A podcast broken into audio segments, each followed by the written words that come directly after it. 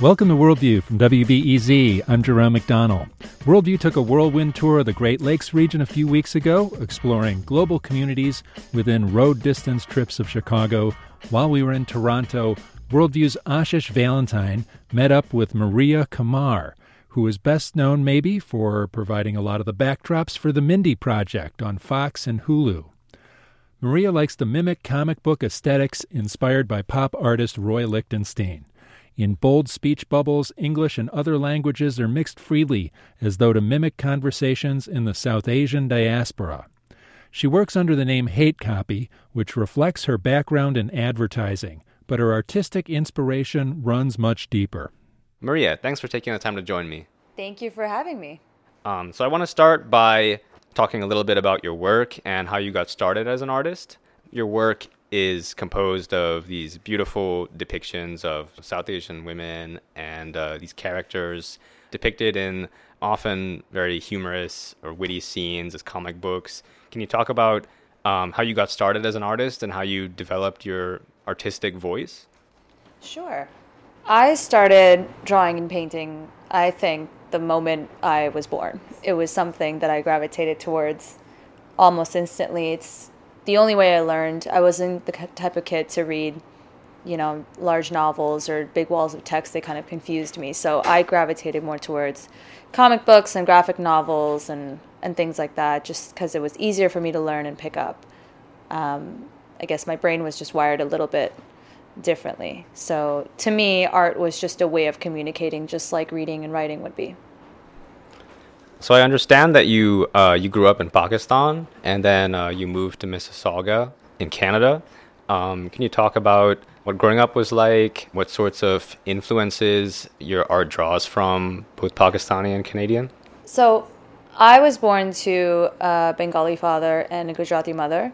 They fell in love in Pakistan, where they had my brother and I. And then immediately after we were born, they applied to move to the West. So I was actually raised with a mix of cultures that I was very grateful for. But to me, that was my initial taste of multiculturalism, which was within my own culture. Uh, and a lot of that is influenced in my work. So a lot of, you know, the references to food and and language and you know some of the words that I even use in, in the speech bubbles aren't always Hindi. They're always uh, a mix and mix and match of the cultures that I grew up in. I think the body of work that uh, everyone's most familiar with is the pop art, um, the ladies that are crying, I burnt the rotis and all that. Um, I started making those when I got laid off from my job in advertising. And uh, basically trying to take time away from looking on LinkedIn to find like a stable job that I was expected to have. And I was like, I'm going to take this day to do something that I really want to do today. And what I really wanted to do was just draw. It was just draw something that made me laugh, draw something that made me smile. And the influence for the first piece that I did was I burnt the rotis as a lady looking very distressed. Uh, it was very Lichtenstein. I think it was inspired by a Lichtenstein piece. And that was influenced by like basically like an Indian soap opera or like the, the dramatic nature of, of an Indian soap opera. If you've ever seen it, there would be scenes where you know, a lady would be shocked or crying, and the camera would zoom in on her expression.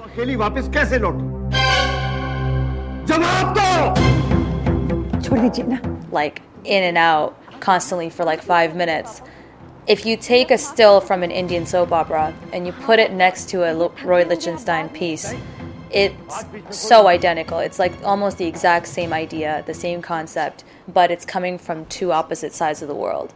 And to me, that was very fascinating and, and it encapsulated who I am as a person as well. You know, I'm from, you know, the, the East, but I, I'm now live in the West and I'm kind of a mix of both these cultures, uh, not one or the other, but both combined. And they're, you know, they used to wrestle before I used to be like, well, what am I more of? But now, as I've grown older, I've gotten very comfortable with the fact that I can be both, and I'm comfortable with being both. And and I'm proud of all the cultures that have influenced me so far. So the piece you're describing is one in which a South Asian woman has burnt a roti, mm-hmm. um, and there's a speech bubble. She says, "Oh no, I burnt the roti," and she's so she's definitely she's incredibly. I thought that anxious. was like the funniest thing on this planet. And when I shared it, it got like uh, five likes. And I was like, damn, this is popular. And then it got 10 likes and then 15. And I was like, ooh, I'm famous now. So I was like, okay, I gotta make more because it's clearly my friends love this stuff.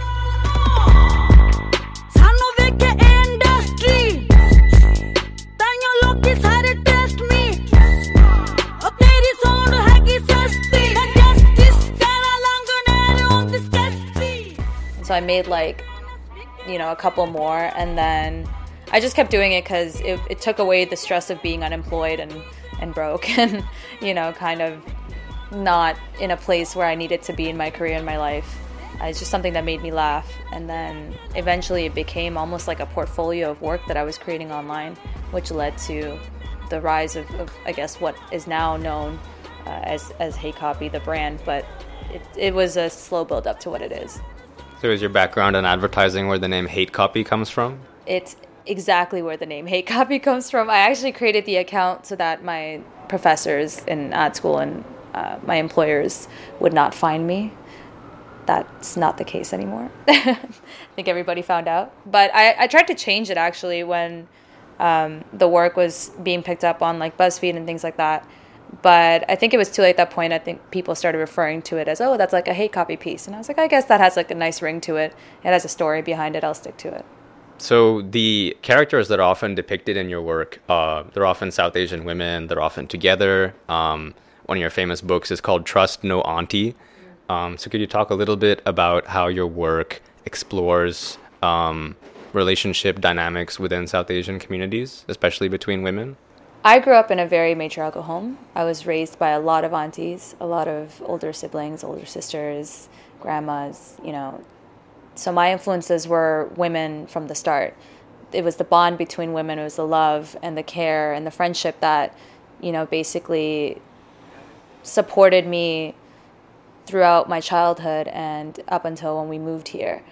Um, but it also kind of reminded me of the ways in which patriarchy embeds itself within our culture, where women use these not tactics, but what is it like? They use these um, where it's like you know where you think something is being said to you for the betterment of you, but it's actually just old school patriarchal advice that's just used to get you to marry off to somebody. Just self policing? Self policing. And I don't think that's kind of what I'm what I became obsessed with when I started doing my work is that I love I love all the women that raised me. I love all the women that are involved in my life. Why don't we love ourselves? It's a simple get to the floor.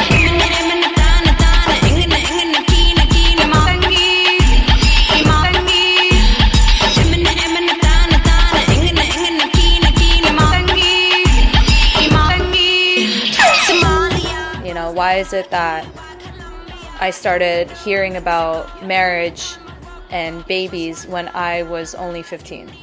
You know, why is it that I'm told to marry a doctor but not become one? Well, I mean, I was told that too, but you know, there's a lot of things where if we just use that energy to encourage women to be more independent, young girls to follow their path, regardless of what that path is, in the way that boys are encouraged. A very simple notion, but it's something that needs to be repeated and kind of drilled into the minds of, like, you know, our parents going, I know you want what's best for us. Let's really talk about what's tradition and what's patriarchy disguised as tradition. And that's what the book Trust No Auntie explores. It explores really the the dynamic between women and how we talk to each other, what we say to each other, uh, how we communicate with our elders. Is it is it all positive? Is it passive aggressive? And it, obviously, it's in a really satirical, funny way, and it's a coffee table book. It's like you can read in like an hour, but it does have some things in there that are part of my life um, that are kind of how to pick a career that's not doctor, lawyer, engineer. You know, um, what does the shape of your roti say about you? Is it even important to know how to make a roti? Why can't, you know, that same, you know, a woman should know how to make a good chai You know, my brother doesn't even know how to make a simple boxed mac and cheese. You know, so that that kind of double standard, which I think is funny. It's nice to see it from the outside looking in. So I'd like for my artwork to be kind of a reflection of what I see in in society and for us to look and be like I've been that person. I don't want to be that person because look at how ridiculous that looks. I don't want to be the person that's telling someone to cover up because of the kind of attention they'll attract. You know, that just sounds it just makes you look like an asshole, you know? I'm Ashish Valentine, and I'm here in Toronto with Maria Qamar. She's a visual artist and is also known on the internet as Hate Copy. A lot of what we've been talking about is applicable to de- many different societies. I'm South Indian, um, you're Gujarati and Bengali, and grew up in Pakistan.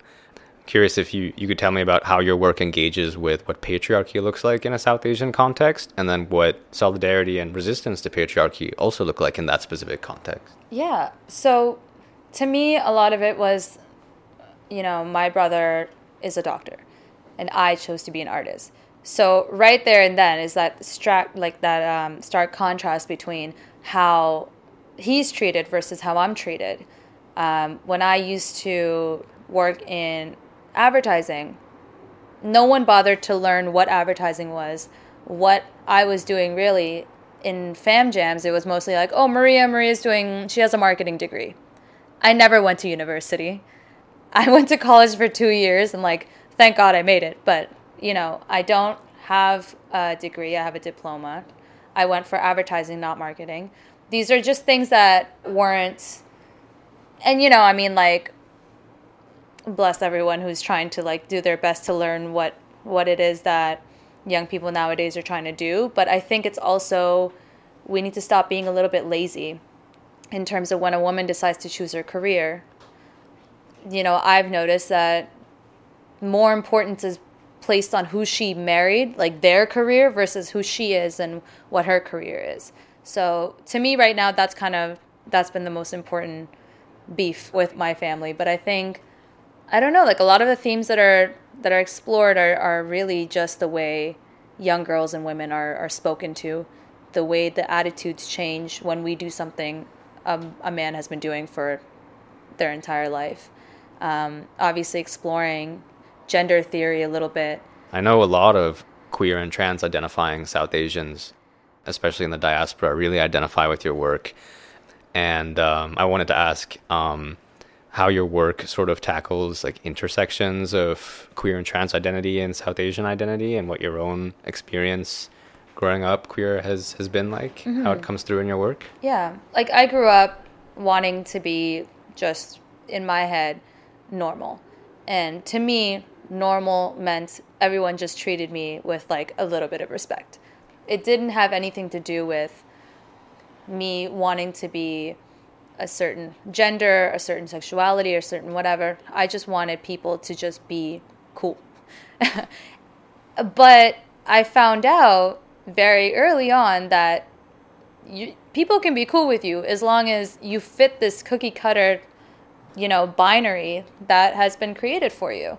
If you look a certain way, act a certain way, only, you know, um, date certain people, only uh, talk a certain way, or whatever it is. That is that is what normal is. That wasn't what my normal was. So in my mind, I was like you know I was who I was, and I was trying to convince everyone else to love me. Um, and I think a lot of people are still trying to do that. They're still trying to convince the world that hey, listen, it's fine. Like it's 2019, man and man, woman and woman, like whatever it is, it's fine. Like just be cool. And uh, still, people have a very hard time being cool. So that's uh, that's kind of where my mind was at when I created my pieces about um, straight like a jalebi baby, and uh, I now pronounce you uncle and uncle, and because I've like I've dated both men and women. I identify as bisexual, so to me that is a very normal thing.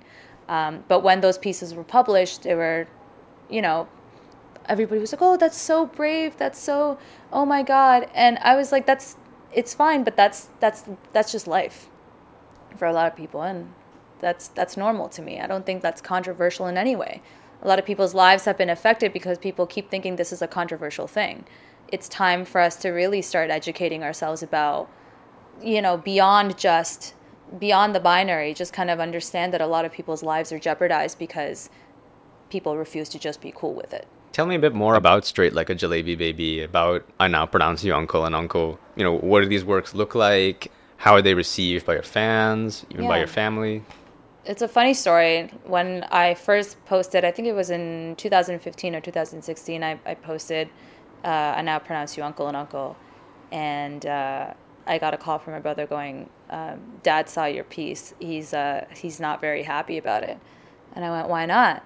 he's like, you know, I, I tried to I tried to talk to him, like, you know, it's it's like it's you know, we're not it's not old school anymore. Like you gotta really stop being so so angry about things like this.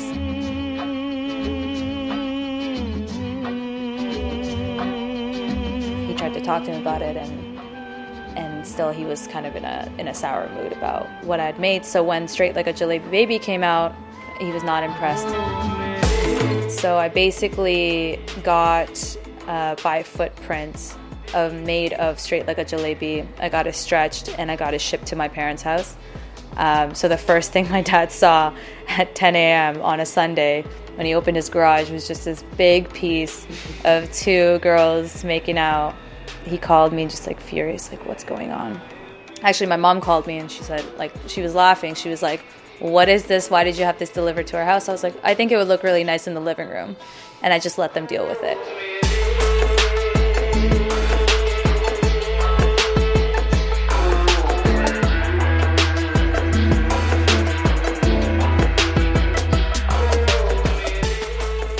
You know, obviously, social media is great for spreading um, love and spreading uh, messages of positivity and and all that. But I think it's very, very important to have those conversations within your own family because that's where the root is. That's where the root of the the hatred and intolerance begins that way in a lot of people's families too. So um, I like having those conversations at the dinner table, and I like I'm not afraid to to yell at my parents when I need to. Mm-hmm. I'm not afraid to do things like that because how else are they going to understand that this is this is just the tip of the iceberg. This is literally the bare minimum that we can do is just accept. The rest, like, you know, there's so much more that we can also do. But I think for them, a good start is just to accept it mm-hmm. and then move past it. And it's not just your parents that see your work. I mean, your work is on Instagram, which allows you to have this very direct relationship with the people that are viewing it. So, what's that relationship like, and what do you think people have gotten from your work? I'm not sure what people have gotten from my work, but I can tell you what I've gotten from the people that interact with my work is I've gotten a community that I didn't know existed and a community of people that I can relate right back to. I always find myself going through the comments and uh, people tag their friends and they go, This is you. Well, remember the time this happened and you were this person. And they would have full on conversations in the comment section. And I would literally just go in and lurk Sometimes I'd respond, but then I feel like a creep, but it's my page, so I think I can do that. But I like knowing that I'm not alone. And what the community around Hate Copy has given to me is dialogue, a conversation about how I've felt growing up, uh, which was very isolated. Um, you know, I felt, again, that, that concept of can I just be normal? And I realized that I wasn't the only one. There was what like a hundred over a hundred thousand people that feel the exact same way and it blows my mind every single time so anytime i post something and somebody relates to it it's like a new thing for me because i didn't know that was something that anybody could relate to where are a lot of your followers based? Are they canadian? Are they part of the diaspora? Do you have a following even within south asia? Everybody. Everybody. Like it's it's Desi's everyone like everywhere. Um, and i think that's really cool because well, I think it's cool, but I also think it's a little bit like, oh my God, like there's so, first of all, there's like a billion of us on this planet. How do we all feel so alone all the time? What is going on within our own media? You know, like where's the love there? I think that's something that was very interesting to me. Um, when we only have like what five brown people in American media, but like hundreds of them show up to an exhibit or a pop up there's so much talent that's out there that's just not at all supported by Western media, and I think that needs to change like ASAP. And I think it is. So I'm very I'm very hopeful about where it's going. But yeah, it's really interesting to know that there's like a, such a large volume of Desis making cool stuff, but the platforms are just not they they were not provided. I think it's getting better now though. Polish girl chat that Slovak. You sweet like baklava. You know I'm hot as Benny Lava. And if your man them intervene, then I'll go get the balaclava. You man them can't see me. Side man, man, I'm Mario Luigi. That's you on your green dungarees. Oh, oh,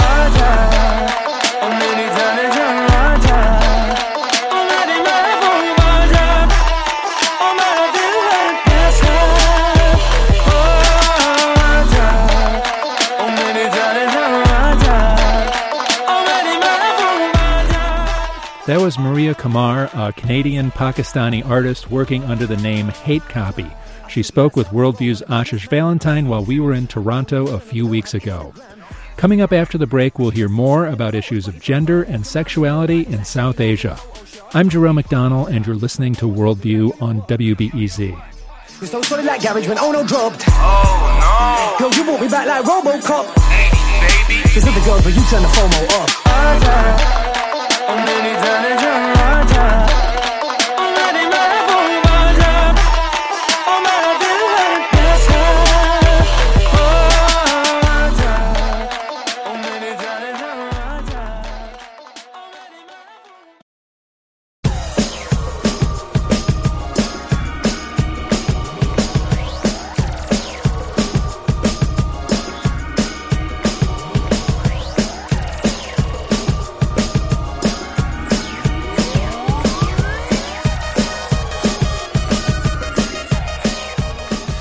This is Worldview on WBEZ. I'm Jerome McDonnell.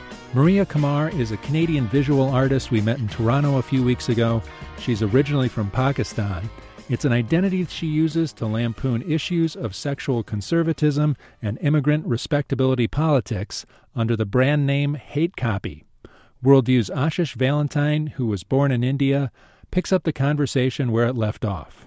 I mean, both both in the countries that we live in and in the countries we come from, uh, attitudes around women's issues, around queer issues are changing. Mm-hmm. Um, you know, in India, Section 377, the the colonial era act that prohibited, I think it was, you know, relations that are against the order of nature is mm-hmm. what it was mm-hmm. called, uh, was struck down by the Indian Supreme Court.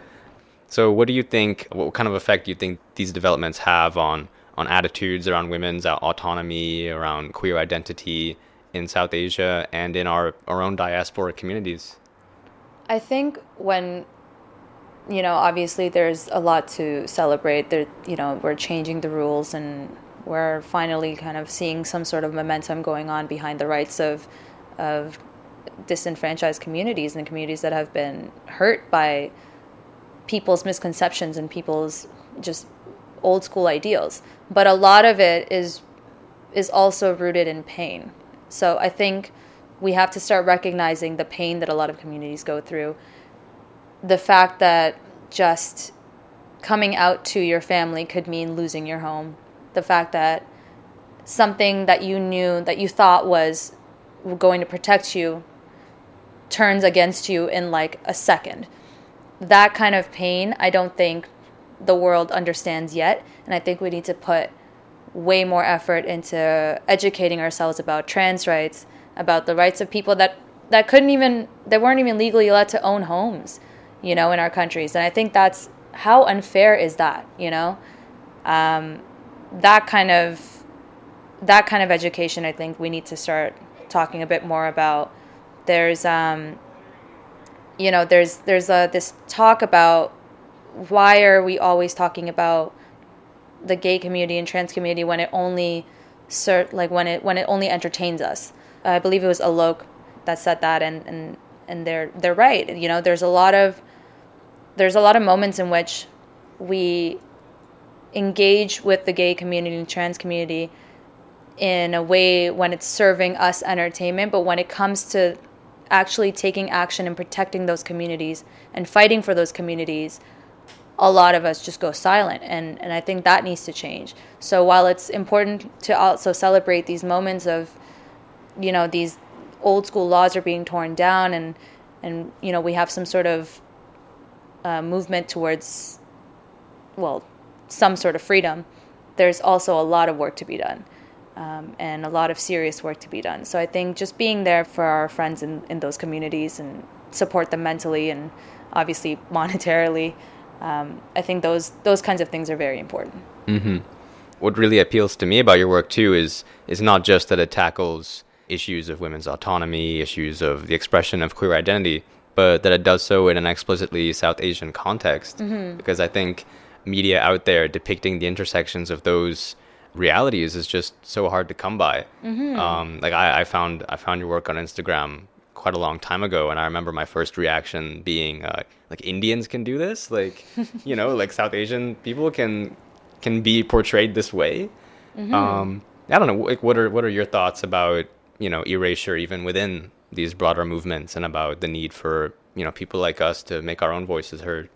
I think it's really interesting and like obviously like what you said i feel i feel the exact same way because when i was doing it uh, like making the work i didn't really care to speak to anybody else. I made it because i made my brother laugh i made my cousins laugh you know i made people that were close to me like laugh. And that to me was the only reason why I was doing it because we could talk about it afterwards, we could relate to it, and that hasn't changed at all.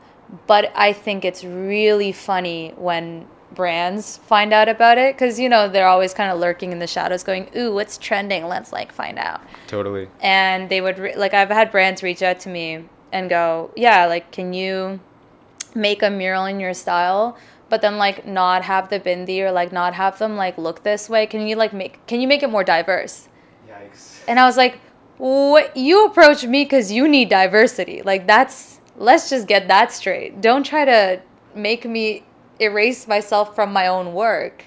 If you need white girl pop art you should go to like the other people doing it not not me you know? So that's i think it's really funny when you talk to your people.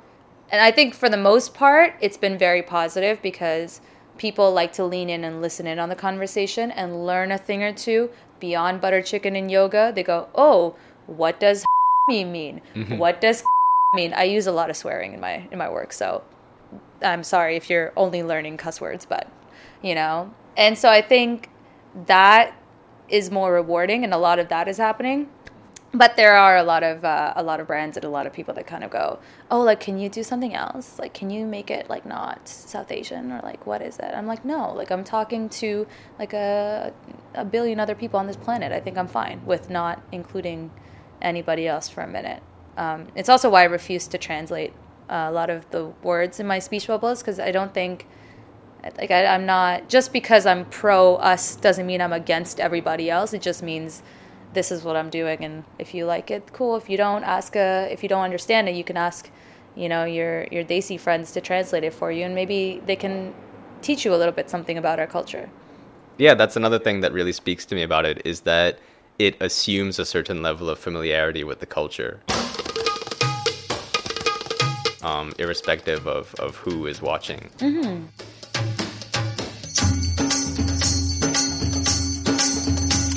Know, like my lived experience interacting in in a lot of spaces is that anytime my culture is present, people ask me to explain it to them. So I just default to not bring it up.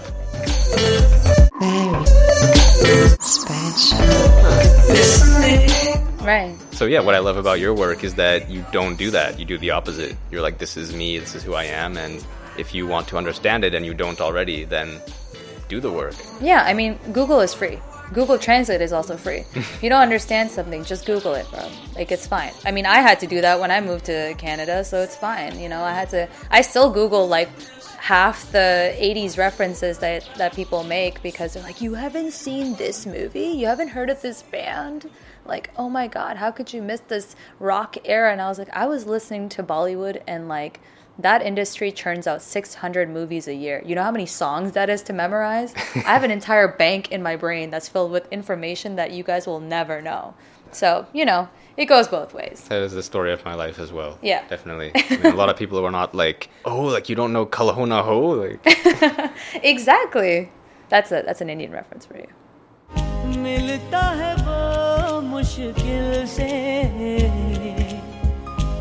ऐसा जो कोई बस वही सब से हंसी है उस हाथ को तुम थाम लो South Asia is not a monolith. So, you know, you have Bengali and um, Punjabi, um, I have, Gujarati. I have some Punjabi. My look, my mother is like second youngest of like 13 kids. Then they had kids. Then their kids had kids. So I have a massive family that's like all over the planet. So you know, some of them could be Punjabi. We don't know. I mean, we know now, but I mean, in, in your work, do you work with the multiplicity of linguistic, cultural identities, or do Mm-hmm. You draw more from your own experiences? I try to just do a lot of what I know, just because it's rooted in, in truth. But I am influenced a lot by, you know, members of my family that are part of the other cultures. Like, I do have a lot of Punjabi references in my work. I do have a lot of Bengali references in my work. Uh, it, it all kind of creeps its way into it, and I'm actually very grateful to be, you know, mixed because then I get that perspective just like ingrained in me. Um, but yeah, I think there's there's so many different cultures within our culture that you know it's nice to explore them all. So I'm with Maria Qamar, also known by her Instagram alias Hate Copy. She's a popular Instagram visual artist, um, and we're talking in Toronto. I mean, I'm I'm Indian American. Um, you're Pakistani Canadian. I can't imagine that you are extremely familiar with the American diaspora experience, but what was it like for you moving to Canada when you were like nine years old? Yes. Um, and what was the community in Mississauga that you grew up in like? I would describe it as primarily Caucasian, and uh, I was very very happy to move here because I had never experienced anything. And like I had, you know, we had never gone on vacations to like Cuba or like things like that. Like to me, coming to Canada was like one big vacation. But what I didn't know is that we were leaving everything behind to come here.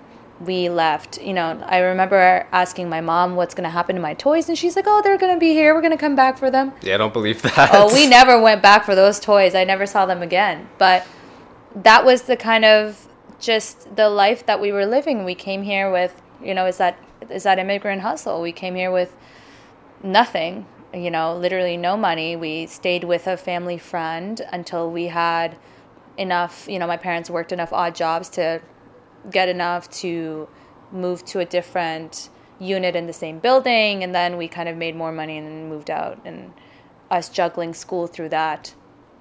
And it was a lot of you know thinking about it you think like oh my god that sounds like a lot of like moving around and and shifting and it must have been really tough on on you know a, a kid but i was i was excited all throughout because i thought it was just such a new experience i mean i saw no frills and i lost my mind i was like this is where you get your groceries from where's the market this is your market it's air conditioned that's amazing And no frills being a local grocery chain here in Canada. You know, Walmart, Sam's Club, not all of them make the jump across the border. Walmart also blew my mind. I was like, how is there food and technology under one roof? Crazy. But, you know, like little things like that I was just very happy to experience. I mean, where I grew up, there was like a like a fisherman that would come into the neighborhood and ring a bell and then you had to go and get the fish and then you got to gut the fish. I mean, I'm just telling you way too much about where I come from, but that's that's where that was the reality of where I grew up. I grew up in like a little little town that like you had to do everything yourself and here everything was like automated so it was great Yeah, yeah, no, I mean, I, I moved from Bombay when I was seven, and it's the same thing. I remember if we wanted meat, we would go to a butcher, and the animal would be killed in front of us. yeah You know, I remember going to the market to get fish and like having to talk to a fishmonger. Mm-hmm. And yeah, it's the same, you know, exactly the same story. Coming to the U.S., having no money, living paycheck to paycheck, and in my own experience, I mean, you know, choosing to be a journalist is not something that you know his my family views as the most practical thing, especially since we can all remember a time when you know money was so hard to come by. Um, so I'm curious, like what the transition was like for you deciding to become a full time artist, and what what it's been like in terms of your relationships with everyone close to you. I I mean, as I said, when I was I think when I was like four or five, like I remember telling my father that I wanted to be an artist and they would laugh it off. Be like, "Oh, here's some crayons, go like draw something."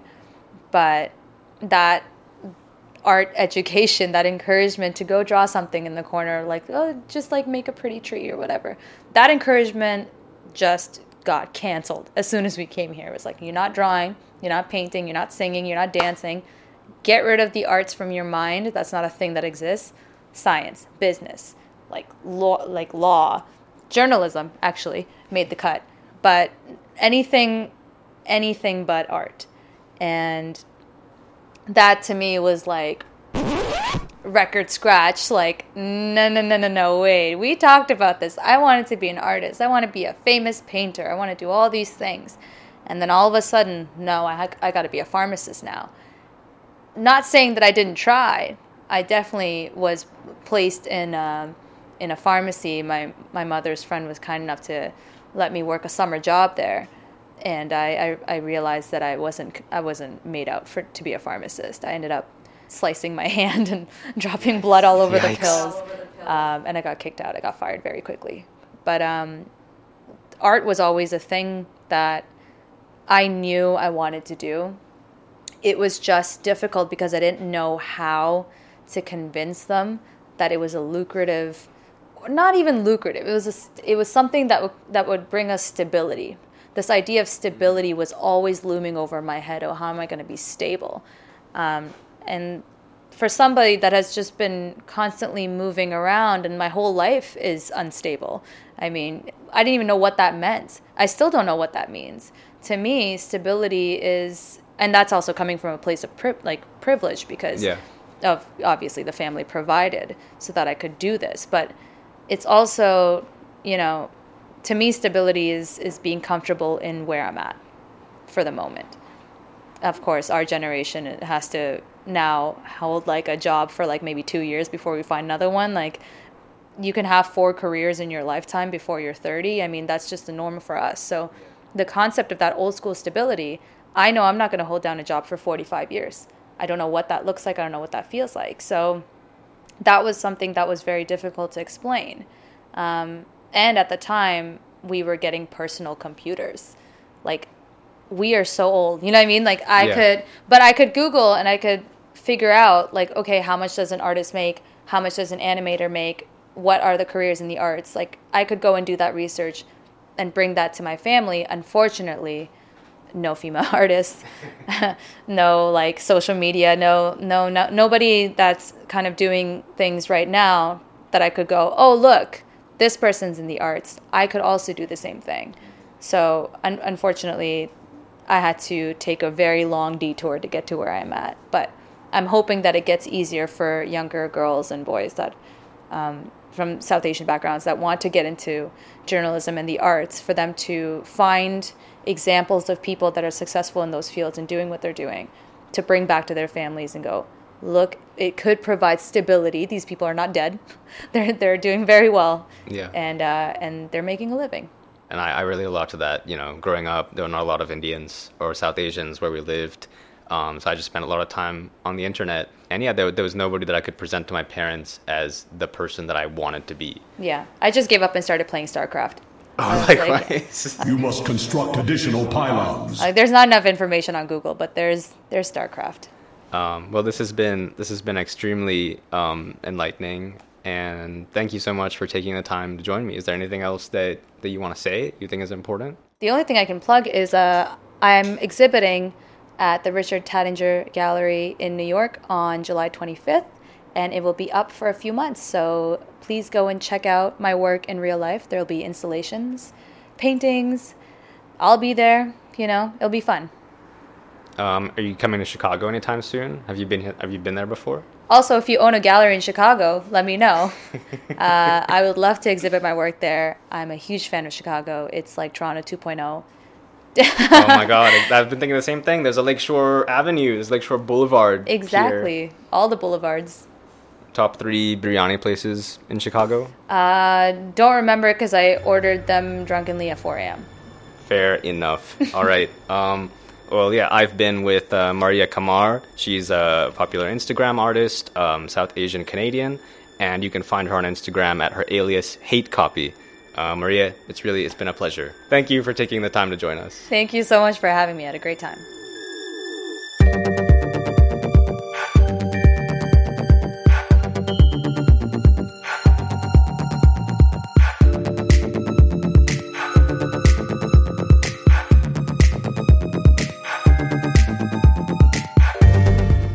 Worldview's Ashish Valentine in Toronto.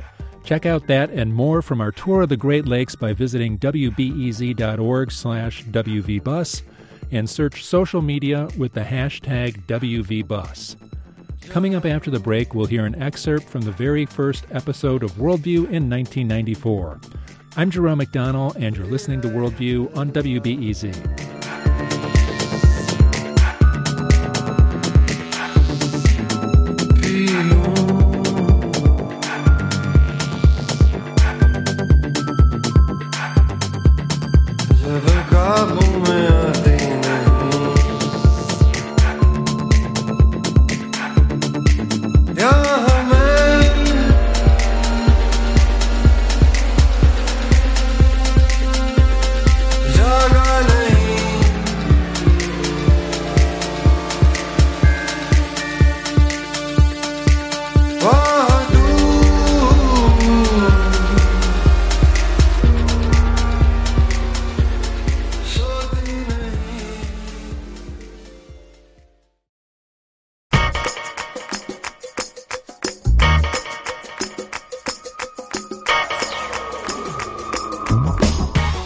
This is Worldview on WBEZ. I'm Jerome McDonnell. 2019 marks 25 years that Worldview's brought you human stories from at home and abroad. Before Worldview goes off the air this fall, we wanted to bring you some selections from our deep archive. Doug Cassel joined us for some special commentary on our very first show in 1994 to talk about the human rights situation in El Salvador. Now that the wars of the 1980s in Central America have come mostly to an end, the region has slipped off the front pages and is in fact rapidly disappearing from public view in the United States. It would be a costly mistake, however, to ignore our neighbors to the south.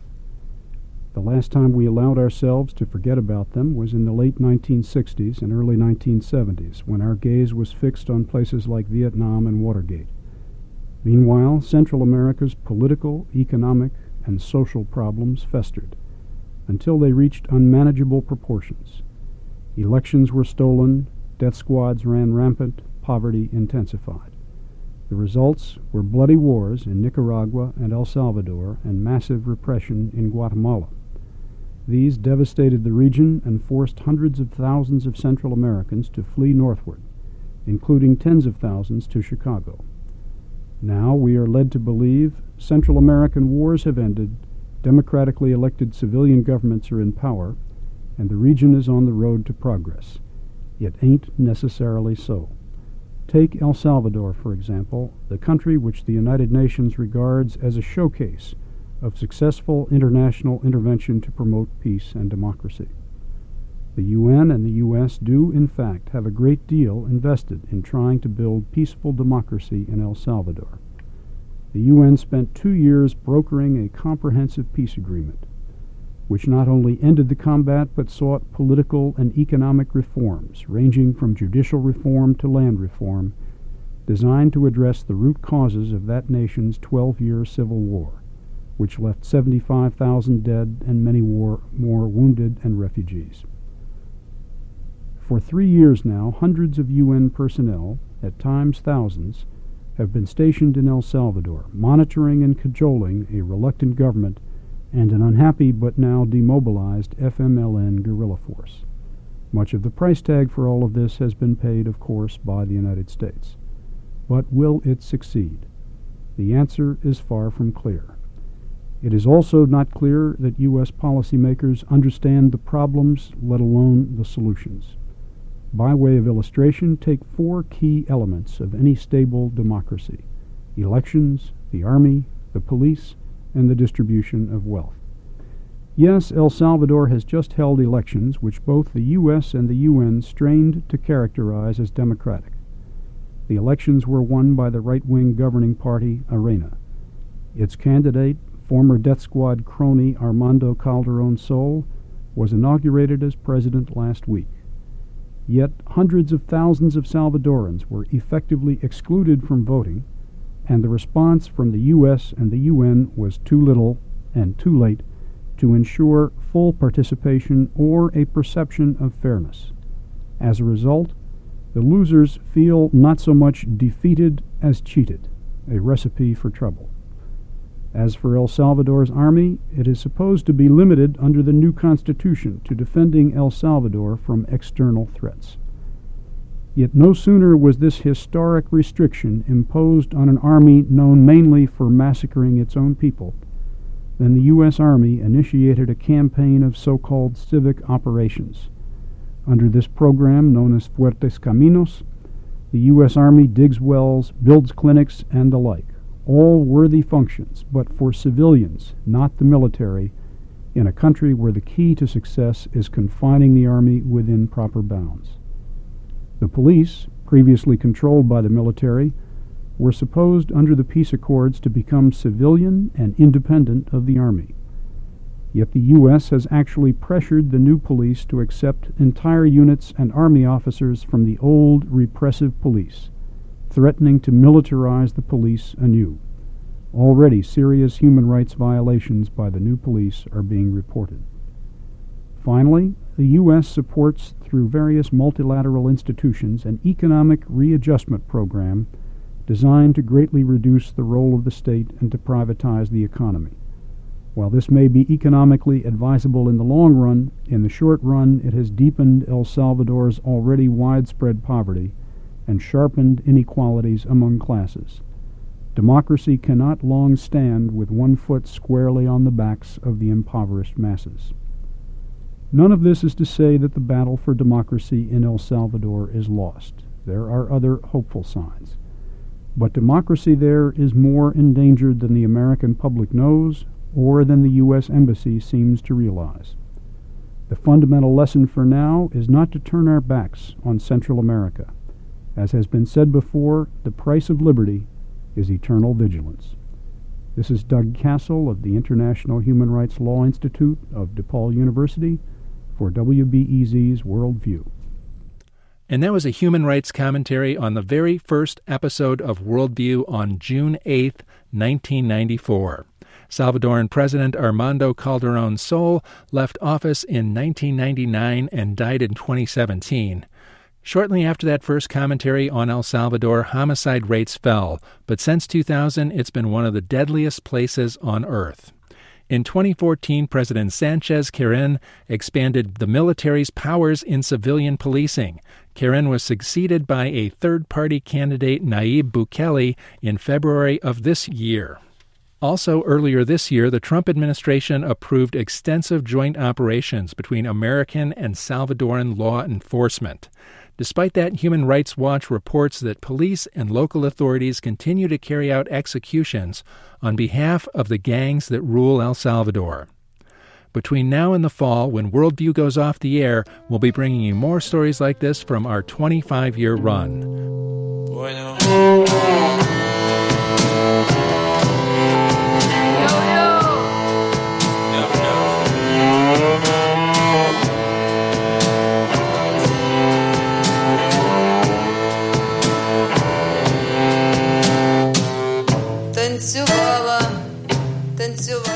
Coming up next week on Worldview, we're going to have some special shows from the Morton Arboretum. We'll talk about trees and climate change and the spirituality of trees. We're going to get naturey next week at the Morton Arboretum. Join us here on Worldview. Worldview is produced by Steve Bynum and Julian Hayda. Thanks to Ashish Valentine and Jenny Friedland for production assistance. Mike Gilmore engineered today. I'm Jerome McDonnell, and you've been listening to Worldview on WBEZ. Я бывала запевала, заменяла соловья. А де ти співаєш? подружка Нина. Замени-ка ты меня. Нету голоса мого. Що за крипти у вас? Стала я хрипучая.